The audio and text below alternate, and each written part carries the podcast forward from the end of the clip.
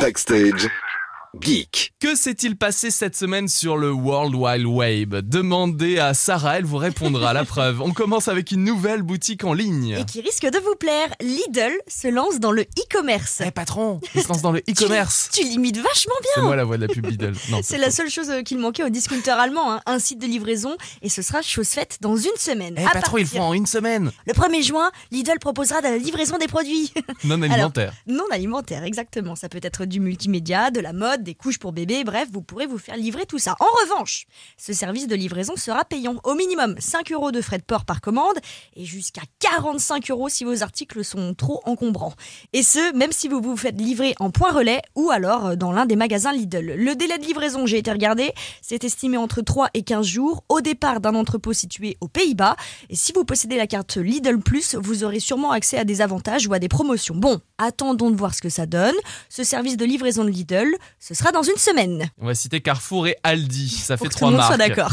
Deuxième info, Sarah sur It West et qui fait très très polémique cette semaine. Netflix va se faire des ennemis. Oh oui, mardi, la plateforme a annoncé une nouvelle qu'on redoutait tous. Le partage de compte, c'est fini. Ah oui. Mais ça veut dire quoi ce partage de compte Ça veut dire que si tes amis ou tes parents sont sur ton compte Netflix, Lucas, et que vous ne payez qu'un seul abonnement, c'est bientôt terminé. Idem si tu as opté pour euh, l'offre famille, qui donnait la possibilité de regarder Netflix sur plusieurs écrans Ah, ça, ça s'arrête simultanés. Ça aussi, ça va être un petit peu différent, je vais tout expliquer.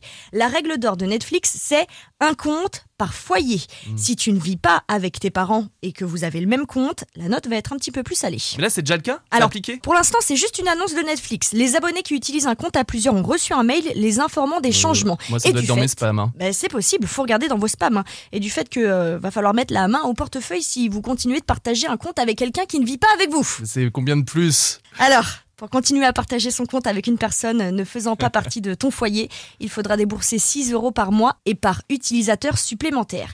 Netflix fait ça pour gagner plus d'argent, tu l'auras compris Lucas, et pour gagner plus d'abonnés aussi. Mais il y a une autre option. Les utilisateurs qui jusqu'à présent utilisaient Netflix depuis le compte de quelqu'un d'autre pourront transférer leur profil Petit avec... cadeau Ouais, en gros, Ouais. tu pourras mettre ton profil que tu avais Ouais, chez quelqu'un, chez toi, sauf qu'en fait, tu le payes, donc c'est ton compte à toi. Avec tous ces trucs de foyer, là, je comprends plus rien. Mais si je pars en vacances, je peux utiliser Netflix. Alors oui, Là, avec mon téléphone portable. Rassure-toi, Ouais. mais ne pars pas six mois en vacances. Pour que ton appareil, genre ton téléphone, continue Bah oui. à être considéré comme faisant partie de ton foyer, il faut que tu puisses te connecter régulièrement à la Wi-Fi de ton domicile.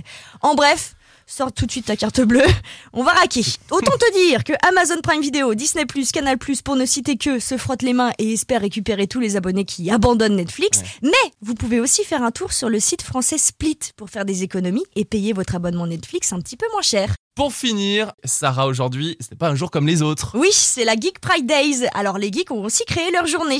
Ce sont d'abord les geeks espagnols qui ont créé euh, ce jour en 2006 pour célébrer leur passion pour la culture geek. Pourquoi c'est le 25 mai, ça tombe aujourd'hui? C'est une référence en fait à plusieurs événements majeurs de la culture geek, comme par exemple, c'est le 25 mai 1977 qui est sorti le premier film Star Wars. Mais il y a quelque chose de spécial du coup aujourd'hui sur Star Wars Alors sur, euh, pas particulièrement, mais tu prends encore plus de plaisir à jouer aux jeux vidéo, à regarder des animés, des films, des séries, et surtout, c'est le jour parfait pour affirmer ton côté geek qu'on a tous en nous. C'est une bonne euh, raison pour jouer aux jeux vidéo, ça. Sarah. Backstage. 19h20h Sur It West.